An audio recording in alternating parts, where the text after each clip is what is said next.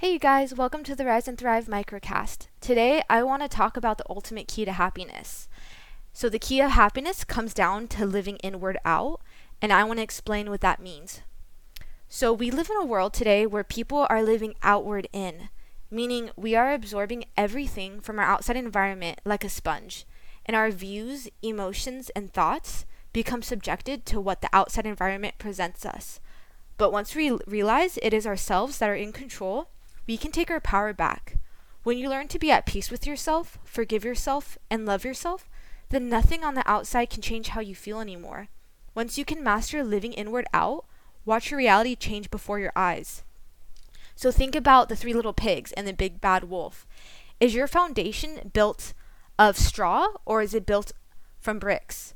Because when that big bad wolf comes around and he tries to blow your house down, if it's built of straw, he's going to knock it down. But if your foundation is built on brick, then nothing on the outside can change it because that's your foundation, that's your inner world and how you feel internally.